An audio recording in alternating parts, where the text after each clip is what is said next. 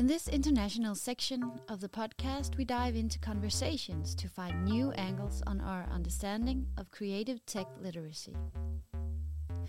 We explore the world of tinkering and ask questions about how it can be played out in different settings.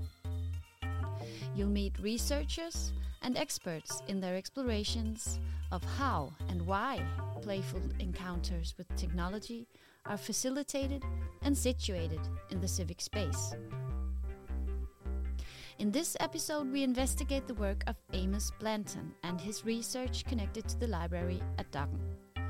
Amos introduces you to his work in the project Playing with the Sun, but also in general about his thoughts on learning, the pedagogy of play, and collective creativity. So, welcome today to Amos Blanton. And today, in this episode of the podcast, we are going to investigate your work and your research connected to the library here at Dokk1. And we're going to be hopefully introduced to your work in uh, your project playing with the sun but also just we're going to talk about in general about your thoughts on learning and the pedagogy of play and collective creativity i hope Great. yeah I'm So- looking forward to it. Yes, me too. so, just um, would you like to tell us a little bit about this project? What is Playing with the Sun? Yeah. So playing with the sun um, came out of uh, a, a need that I recognized when my son who was just really small at the time, about three or four.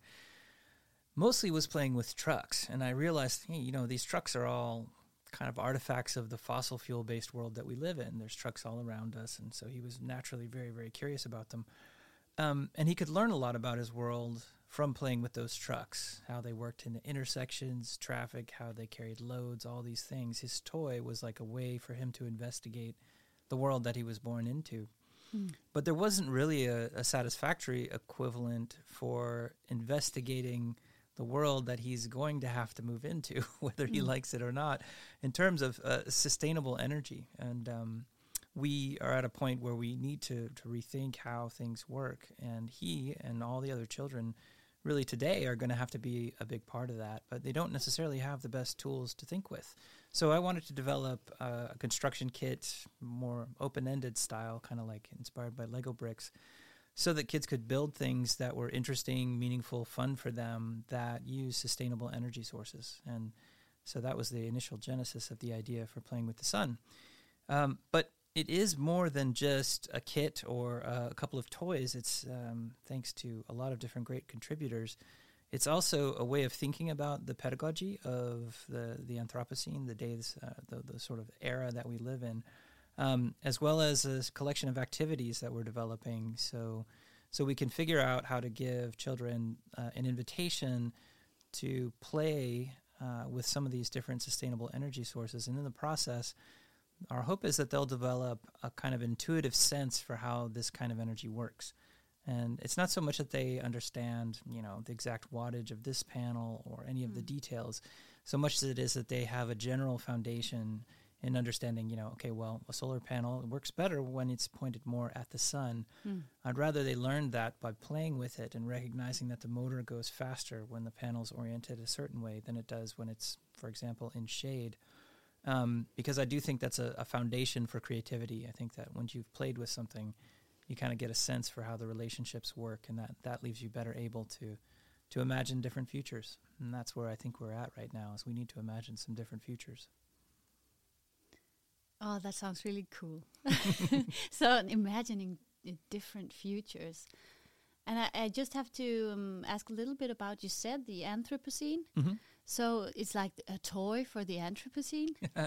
it, is it as that, or is that like two big words, or Yeah, I mean, just elaborate on that? Yeah, it's interesting because it's uh, I've just been hearing some some contention, some different sides of the argument about whether or not this is the Anthropocene, but I think Anthropocene. yeah. that's how you say it. I guess Oh, so. you Or have Anthropocene? I don't know. No, Yeah. no, you have to correct me. Well, I I'm not will. really I will certain be myself. Anthropocene. yeah, Yeah. Anthropocene. Um, so it's the root of you know man or mankind, Yeah. anthro in that way. Um, and of course, it's the the era, the geologic era that we live in, which uh, in which the climate in which the world that we live in has been drastically and radically changed by human behavior. Exactly. And, yes. Um, and so, you know, part of the challenge of, of life in this somewhat interesting, tenuous time is to figure out, well, this is the way we've been living. This is the cost of the way we've been living, and we need to imagine kind of a new way to, to live. So, so I think some people uh, have proposed, you know, different other names for it. Um, but more or less, I think that, that it's a it's one way to sort of sum up the challenge Mm. that these children are being born into. Yes, Yeah. exactly. Yes, how exciting. And I would like to just uh, go further on with another question related to uh, the entire theme of this podcast, and that's uh, tech literacy. Hmm. We've also talked a lot about this uh, in other episodes, and um, it's interesting to me how is this project playing with the sun uh, coupled to tech literacy, and uh, and what is your opinion on this term? Yeah. Uh, do you have some kind of definition? Because we're also on the hunt for that. so please provide.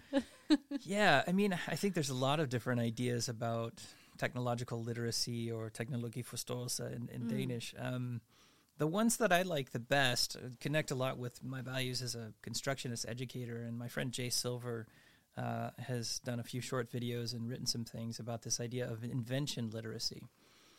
And really, the way that he frames that, which I think is a good framing, is is to say that um, you know, 200 years ago, even literacy of the written word was fairly fairly uncommon. You know, Mm. some people had it, and it gave them great power and and advantages, and, and they could sort of operate in a different realm um, than those who didn't have it.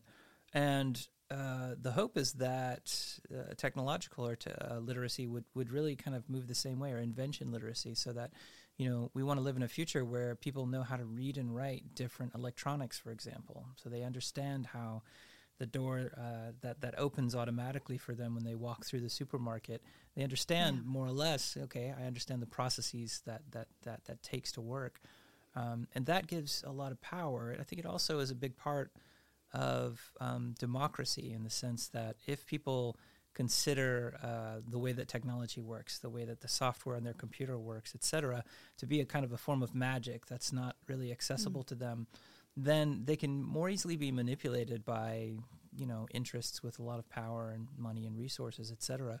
Whereas if you understand that you know if uh, if the software works a certain way, it, it may be because it, you know the agenda of the person who's making it is not necessarily aligned with your own.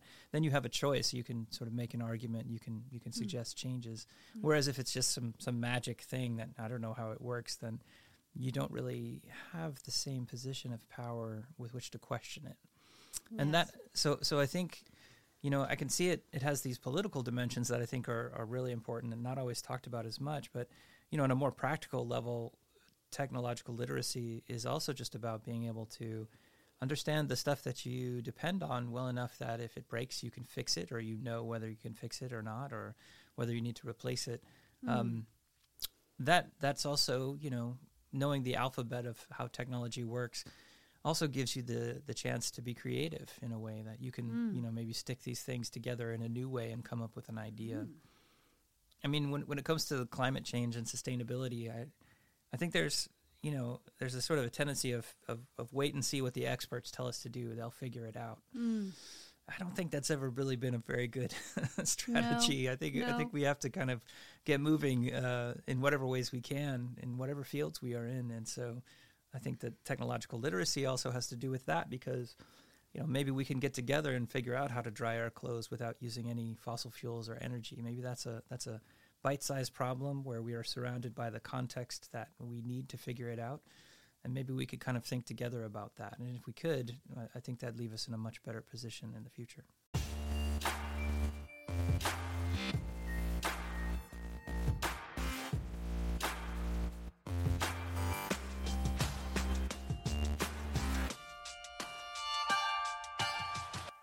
So I I've heard some other uh, talks with you where you talk about this thing, collective creativity, and and I'm I'm also really in doubt. What is that? so, so what is what does it mean to you that term? Yeah. Well, I, I got interested in the creativity of the collective uh, when I start to see it happening in the Scratch online community. So maybe that's one way of describing, you know, what I think it is. Um, but before I go into that, I'll just say that Brian Eno has a beautiful term for it. He calls it scenius. Brian Eno is a musician and, and producer, um, not necessarily a researcher, so it's hard to find anything he's really written about this, but he's given a few talks. And scenius really is just the genius of the collective, the, or the scene, like as in a music scene. So mm. What he's saying there is that, of course, geniuses uh, have a role. People, some people are really smart; they think of really great things, but in many ways, it's the scenius that's given us most of the things that we depend on, and by that, it's the collective creativity um, of of people interested in the same things and all contributing ideas into a kind of collective pot out of which emerge new ideas that, that none of them could have individually come up with on their own. And there are a lot of different examples of this, but the one that, that got me really interested in it was when I was in charge of running the Scratch online community. Scratch is a programming language developed at MIT Media Lab and made available to children around the world for free as a tool for developing really technological literacy um, so that children would be able to use the computer to, to make and program projects uh, whether they're animations or simulations or um, or games that are meaningful and interesting to them. And when this tool was offered out into the world, um, luckily my, my colleagues, uh, Mitch Resnick and others there at Lifelong Kindergarten Group at MIT Media Lab, they recognized early on that there would need to be some sort of way of communally sharing the ideas that emerged so that one child could make a project that many other children could see and get inspired by. Hmm and this this is sort of a something that's really come out of the constructionist learning tradition, but many educators will have seen this that a lot of times good ideas are contagious. Hmm. That you get some kids together, one of them builds something, hmm. the other one say, "Oh, that's cool. I'm going to build this now." And then what happens is this sort of chain reaction of creativity and innovation and um, and fun usually and God in this, forbid it. Sorry. God forbid. Yeah, fun. exactly. Fun. There's a lot of it. Did anyone have fun here today? right. Yeah. Shame on you. I think that's a big part of it. You know, yeah. is that people are, are not doing it because okay, now now be collectively creative. Nobody yes. told them. I have to build on that thing that you made. exactly. Yeah. yeah. So um, it's just fun. It's fun yes. being part of a community, playing with ideas and riffing and you know, sort of shooting from the hip. And that's partly why playing with his son, it's been great to develop it with the Forståelse, a team at Aarhus Public Libraries, is because a lot of times we are having fun. We're playing with different ideas and riffing. Mm. And so I think uh, a tool for collective creativity should emerge out of collective creativity. Yeah. So um, when I was running that community, though, I noticed that you know we weren't really creating instructions on how to make these projects what was happening instead was that there were these sub communities of kids in the online community. So hmm. gamers had one, and there were some others who liked a, a, certain series of books that, that had another sub community. They would propose new projects, and each new project that they proposed would kind of redefine what made a really cool project. So it was like we could have said, okay, everybody make a project about this, but they were constantly proposing projects which kind of changed the way that the people who saw the project thought about what a project could be. Mm. And so you get this kind of progressive development. So, for example, um, there were these kids who like to play role playing games um, around a, a, series of books called Warrior Cats. Mm. At first, they started just putting up characters that described new kind of um, characters in this fictional narrative world that was defined by these novels. And then they started to make role playing games where those characters would interact, and you, as the, the person playing the game, could control what they would do. Um, and then they started, you know, doing these games, uh, kind of live action role playing, or not live action, but I guess you'd say online yeah. role playing games, um, where they were interacting just in the comments. And so this to me was really interesting because it wasn't as though it was somebody's idea; it was the collective's idea. Yeah and I and I wanted to think about well, okay, this is not really well understood in the research. I couldn't find anyone saying, oh well, we know all about this, and here's how you create the conditions for it.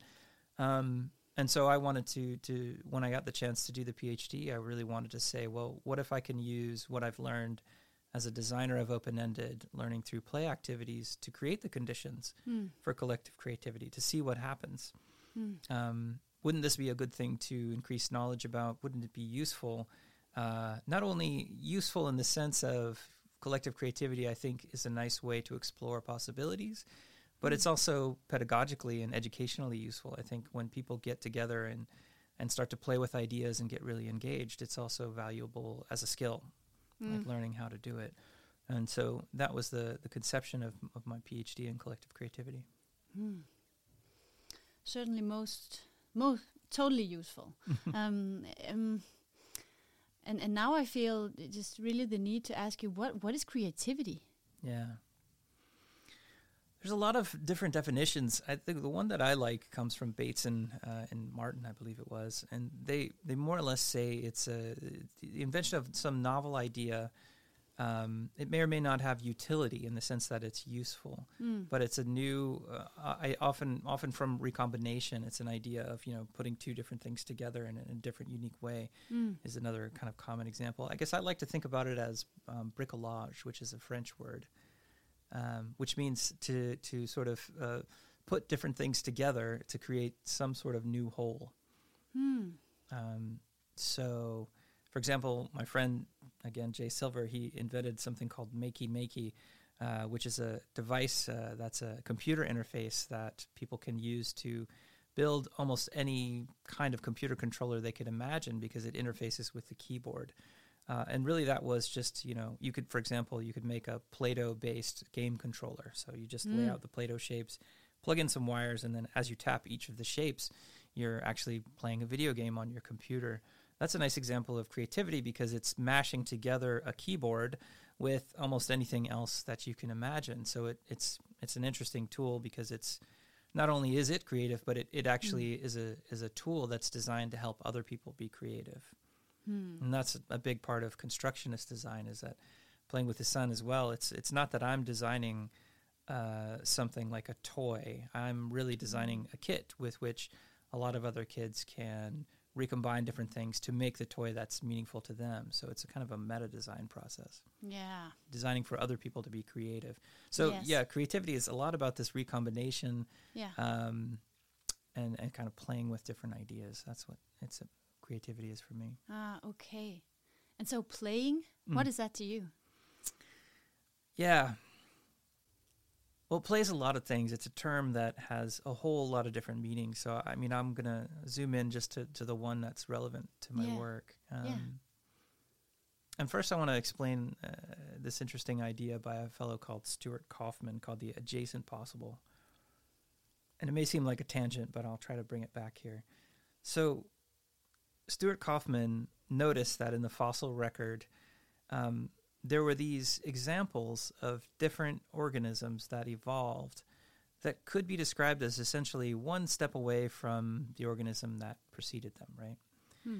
And he began to, to postulate that, well, maybe a lot of the evolution that we see is just kind of one step away, that it's the adjacent possible. So, one of the examples that he shows or talks about is there was a fish that was developed something called a swim bladder. A swim bladder is just a little air bladder that fish have that allows them to control how buoyant they are. So, how high or low they are in the sea is controlled by the swim bladder. And they think that that came out of a kind of a primitive lung. So, a fish that was really, you know, in the process of developing a, a lung so that could breathe air. Um, but what happened was, is instead of the lung, it kind of went in this other direction, one step away, the adjacent possible of a swim bladder. And when that happened, suddenly there were tons and tons of different species that radiated out from that one because it's so incredibly useful to have a swim bladder, something that can hold um, your position either up or down in the sea. You might think about also something like the post-it note as being an example of the adjacent possible. So, so before there were post-it notes, people just would you know write notes and they'd tape them up on the wall. Somebody figured out, okay, we should actually integrate the tape and the note into one thing.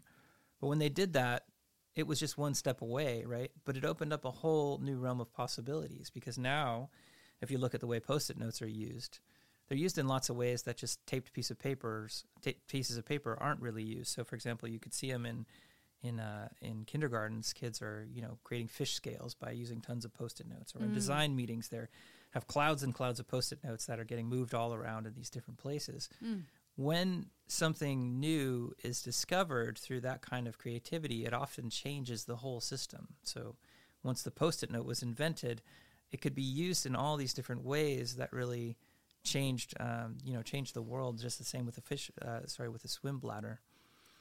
So this idea of the adjacent possible, I think, is really interesting because it also says that you know the way that this process breaks down, this evolutionary process, is essentially like playing with different ideas. That if you look at it uh, from kind of a bird's eye view, there needs to be, as Gregory Bateson said, there needs to be kind of a random, you know, sort of a something that's just proposing a lot of different ideas. And in evolution, it's genetic mutation, but um, but it can be in design. It can be different kinds of things that are just coming up with different ideas, like brainstorming.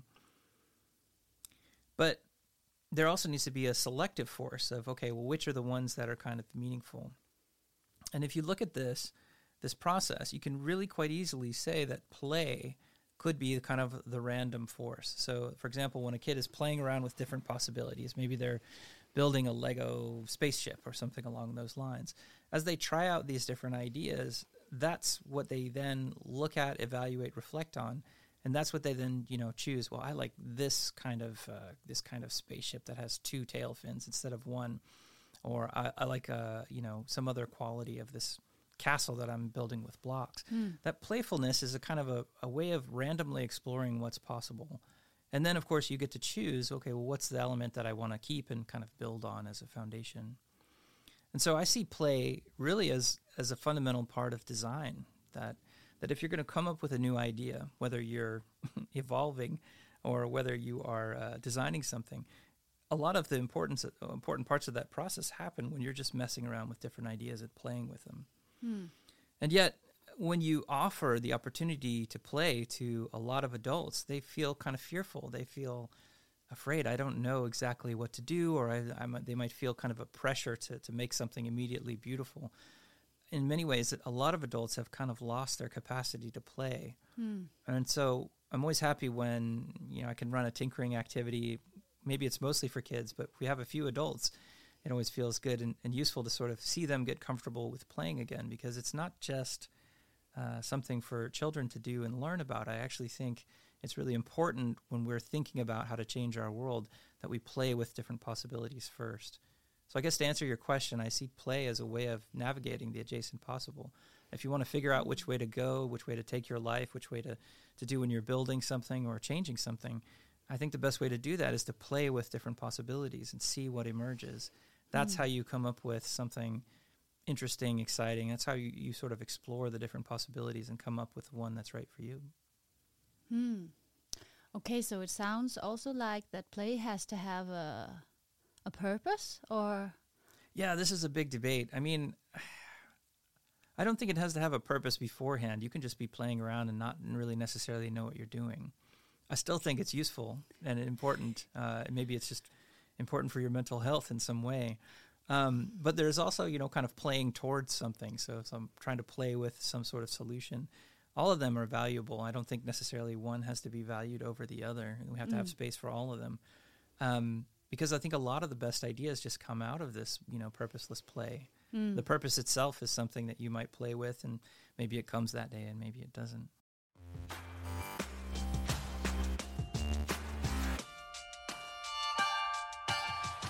So can I just uh, return to this um, collective creativity mm. concept, and and would you just like to talk a little bit about um, how do you see that happening, and and how how do you create a, a space for it to happen in? Uh, so because it sounds for me like you're you're designing this toolkit, but you're also having all these thoughts and ideas about the room around it mm. and the the people that are in it. Yeah. So so so a little bit about that, uh, the room and the people. Yeah. Maybe just the room first. Sure. Yeah. yeah. yeah. So um, my research in collective creativity is really based in tinkering, um, and which is a, a, form of constructionist education. Uh, and the tinkering tradition has long been attentive to the importance of the design of the environment. When you invite somebody to come and be playful, you know, it makes a big difference whether you invite them to, say, the lobby of a bank and say, "All right, now be playful." Oh, I don't know. This place doesn't quite feel, you know, so playful to me. In fact, it's designed to not be playful. You're supposed to do this and that, and then you get out of there. Yeah. Um, whereas the most playful part in most people's homes, I would say, if I had to choose, is the kitchen. And this is something that I, I think maybe Mike Petrich from the Tinkering Studio once mentioned to me. Um, that's the place where you're creative, right? You're making meals, so Yeah. um, you're you're building things. You got all your tools all around you, right? So you're used to sort of having some agency there to play around with different things and see Yeah. see what comes out. Um, and so many of the tinkering environments that I've been a part of, that I've designed or, or helped design or helped work on, like Lego House and the Lego Idea Studio, other places as well where I've worked, it's been really important to try to set that same casual tone. The kitchen feel. Mm-hmm, yeah. exactly. The kitchen vibe. Yeah, Yeah, exactly. It yeah. should feel like that so that you can, more or less, so that you can kind of forget um, any anxiety that you have about what you're going to make, etc., uh, and just get into the moment, more or less fall in love with the process of playing around and seeing Yeah. what this thing does. Mm. And since my research really takes that as a foundation, um, and I think it's a great foundation to build on because I think, you know, tinkering work at the Exploratorium or at other museums like the Museum of Science in Milan, um, they do a wonderful job of really thinking through how to set up these environments and give these provocations and invitations. Um, but it's still mostly focused on helping you as an individual learner explore things. Now, you may, they do think about, you know, of course, you're doing your exploration right across the table from somebody. You're not in a separate, you know, spot. And that's intentional because they want those ideas that emerge to get cross pollinated. They want, Mm. you know, oh, I had this cool idea, and oh, look at the idea that person had. I'm going to build on that. It's very important to to encourage that in any tinkering environment. And what I'm trying to do is to build on that a little bit further, so that you could say, let's run a workshop where everyone in the workshop collectively plays towards maybe some new design possibilities around a different problem that we might set out and frame for them. And ideally, what we'd have is the ideas bouncing around in such a way that what ends up happening is a kind of emergence, a sort of a growing of different solutions, or even if it's just a targeted exploration in a certain area. The more that I can design the activity, the space, the toolkit to encourage um, cross pollination and inspiration from one another and building on each other's ideas, then I think the better. Um, uh, the better the people will be prepared to do that kind of work, which I argue is the kind of work we'll need to do in the future with climate change to cope with it. Um, but also, maybe it could be a way to really figure out new solutions. I mean, if we if we really nail down how to go about designing a kind of a collective exploration, um, maybe this is actually a design tool that other designers could use as essentially getting a lot of people together and playing towards some sort of solution. Uh, there's already some early evidence that it does lead to some good ideas, um, and I'm I'm interested in fleshing that out a little bit further. Mm.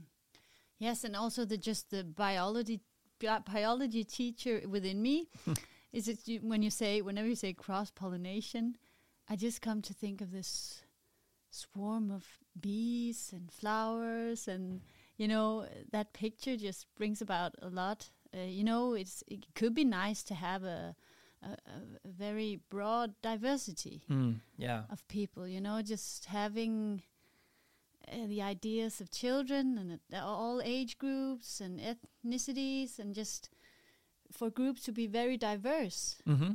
definitely. is this something that you've explored or Yeah, it's it's in the research, and I you know I need to iterate many more times to really be able to say things definitively about the value of a diverse group Mm, in a collective yes. tinkering activity. But I would say early on, just from my experience as a designer of open-ended play activities, um, you get a lot from having really diverse people in your group, more than you get if you just have the same kind of people yeah in terms of somebody will throw an idea out that others haven't seen that makes them curious about it sometimes then they'll build on that idea you just generally get more interesting results if you have a diverse group than if it's kind of a monoculture for lack of a, a way of putting it Yeah. um, so um, there's also some evidence from the research that I talk about in my lit review that explores the value of uh, diversity when it comes to collective creativity.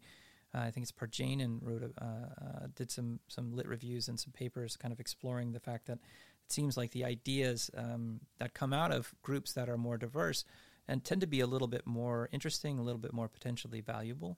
Um, Okay. so there's some evidence, I think, to support that that contention. Um, although it's of course very difficult to make that be a sort of a bulletproof, quantifiable uh, Yeah. contention. But nonetheless, I don't think it needs to be for us to build on it No. as a possibility. So Okay. uh, yeah, and I mean, I just would say that it's it's more fun to have a group that's trying a lot of different ideas when you're facilitating it too. Mm. So there's also just the, the practical value for the teacher or the facilitator is to when you work with a diverse group, you see a lot of ideas that you yourself hadn't even imagined, yeah. and that's always fun. So I just um, I would just like uh, to go back to that uh, fear that you talked about because I think this that this is something that a lot of um, librarians and, and other people in designing civic spaces spaces in playfulness Mm. uh, have to deal with. Um, and so, how do you address this fear? You're talking what about do the you fear do? that people feel when they see a creative activity or an The fear- invitation. Yeah, I Yeah. know the fear. Mm, uh, like you talk about the, they have lost the ability to play, Mm. And maybe that is because of this fear. I don't know the pressure. Mm. The- I don't know what what am I supposed to do. Uh, uh, what is the goal of this, Mm. or how do I get in contact with whatever makes me improvise Mm. and. It, it, it requires some kind of openness and softness, and Yeah. you know, just like kind of oh, I'm I'm relaxing, Yeah. and and how how do, how on earth do you create that room? How, do you have some tips and tricks for that? because I think that could be really helpful because. Uh, this is not something you can read a manual and then do it. You have to also be connected to that thing within yourself, maybe. Mm. And Yeah. so this is not easy for everyone to get in contact with that side. You Yeah, know. yeah. Yeah. Yeah, well, I, I think that fear is the is the primary barrier to creativity, um, Mm. and a lot of people, when you invite them to do something creative, they'll immediately say, they'll sort of throw their ar- hands up and say, "Oh, I'm not a creative person," which Yeah. you know suggests that they they they worry that they're going to be caught or sort of Yeah, persecuted or yeah. blamed Yeah. for not being creative. So, um, you know, the best way to deal with that anxiety that I've found that other educators have found, and notably I'm thinking about observations from Jena Koons um, in our in our Aarhus Bibliothekaner group, is to to essentially be with them, kind of hold their hands and and just use a calming tone and say, okay, well, I, I, I realize this could be a little intimidating, but why don't you just start by doing this? Why don't Yeah. you take two of these pieces and just stick them together, see what it looks like, right? So there's a nice saying um, that we, we have in the, the tinkering constructionist uh, learning uh, kind of community that says it's important to be open ended in the sense that people can go any direction that they want to. But it's okay to be close started in the sense that Ah. you can say, okay, look, just while we're getting started, uh, it's going to make you too nervous if I say, do whatever you want, right? Yeah. A lot of times people will freak out if you do that. Yeah. Oh, I don't want to do anything. I'm too scared. Yeah. So what you do is you just sort of say, okay, we'll do this, step one, step two, etc. And what generally happens if you can put them at ease by just sort of being with them, letting them know that they're not being judged, that this is not Yeah. some sort of high stakes environment, and they don't have to be Picasso, uh, you know, in the first five minutes in any way or ever. Yeah. Um, what generally happens if you have a good activity design, if you have a good environment, is that people fall in love with the aesthetics. They fall in love with playing around with the different ideas. They fall in love with just looking at what it is that they're making and feeling with their hands. Yeah. wh- but fall in love may be a little bit too on the nose. What I really mean is they just sort of forget to be afraid. Yeah. They're this oh well I was afraid but now look at this thing it's cool Uh, was. it goes like oh yeah. I was afraid, but I don't care now. well yeah I mean they, they probably don't even have that meta level but you can see it as a as a facilitator Yeah. when what you're doing is working is that they just forgot yeah, they were afraid but they forgot Yeah. and then they started building this thing and then they made oh look at this cool thing that kind of emerged out of that so yeah. so generally you're just trying to get them to let go of that fear long enough that they can begin to attend to whatever it is that you're offering them. And if it especially when it has an aesthetic component but even if it's more just sort of practical structural stuff but especially if it's aesthetic then it's easier for them to just sort of forget that fear and fall in love with it. Yeah, and also I I come to think of you know um, because you were talking about the seniors, Mm. and it just this whole idea that it's actually a piece of music. If you view it that way, you just you know, come on, can you clap on one and two? Just Mhm. oh, just do like this, Yeah. and then you're you're in it. Ah, can you feel that? And Yeah. you just have it in your body, and then oh, I'm I can feel this beat, and then you can kind of it's it's also some kind of music where you invite people in to just be a part of it with their bodies Yeah, and just the, the feel of it. yeah. so I so think that's a great way of saying it because you want them to feel that beat, you know. And it's the same way as that when you when you go to a dance, maybe you're a little nervous. Oh, people are going to look at me. Oh, how can I dance beautiful Yeah. enough for blah blah blah blah? Totally, yeah. and then you know when you when you get into it, you forgot about all that stuff. You're just Yeah. kind of into the groove. Just kind of dancing. yeah. Yeah. And, and even you might start singing and woohoo. totally, it's the same. It is kind of the same thing. Yeah. Um, and that's where it's you know it's I like the library as a context to work in. I don't know if I can explain this connection in my mind, but the, to me the library is a little bit more like a dance hall in the sense that you're Yeah, gonna, you do, I you know you you would want, say that. right? You're gonna I'm gonna do the robot and Yeah. you're gonna do some breakdancing, whatever. That's cool. You know, Yeah. it can it can fit all of that in it. Yeah. Um, and you know, it's a little bit different, I think, often than than schools where you know there's just a big agenda that somebody else has set out the curriculum, and you know, Yeah. there, there's a there's a sort of a need to, to get through it. Um, that Unless you have that one teacher yeah, yeah, exactly, it's true. was rapping in the physics room. There's a lot of good exceptions, thank God. Yeah. Um, yeah. So Yeah. Okay. mhm.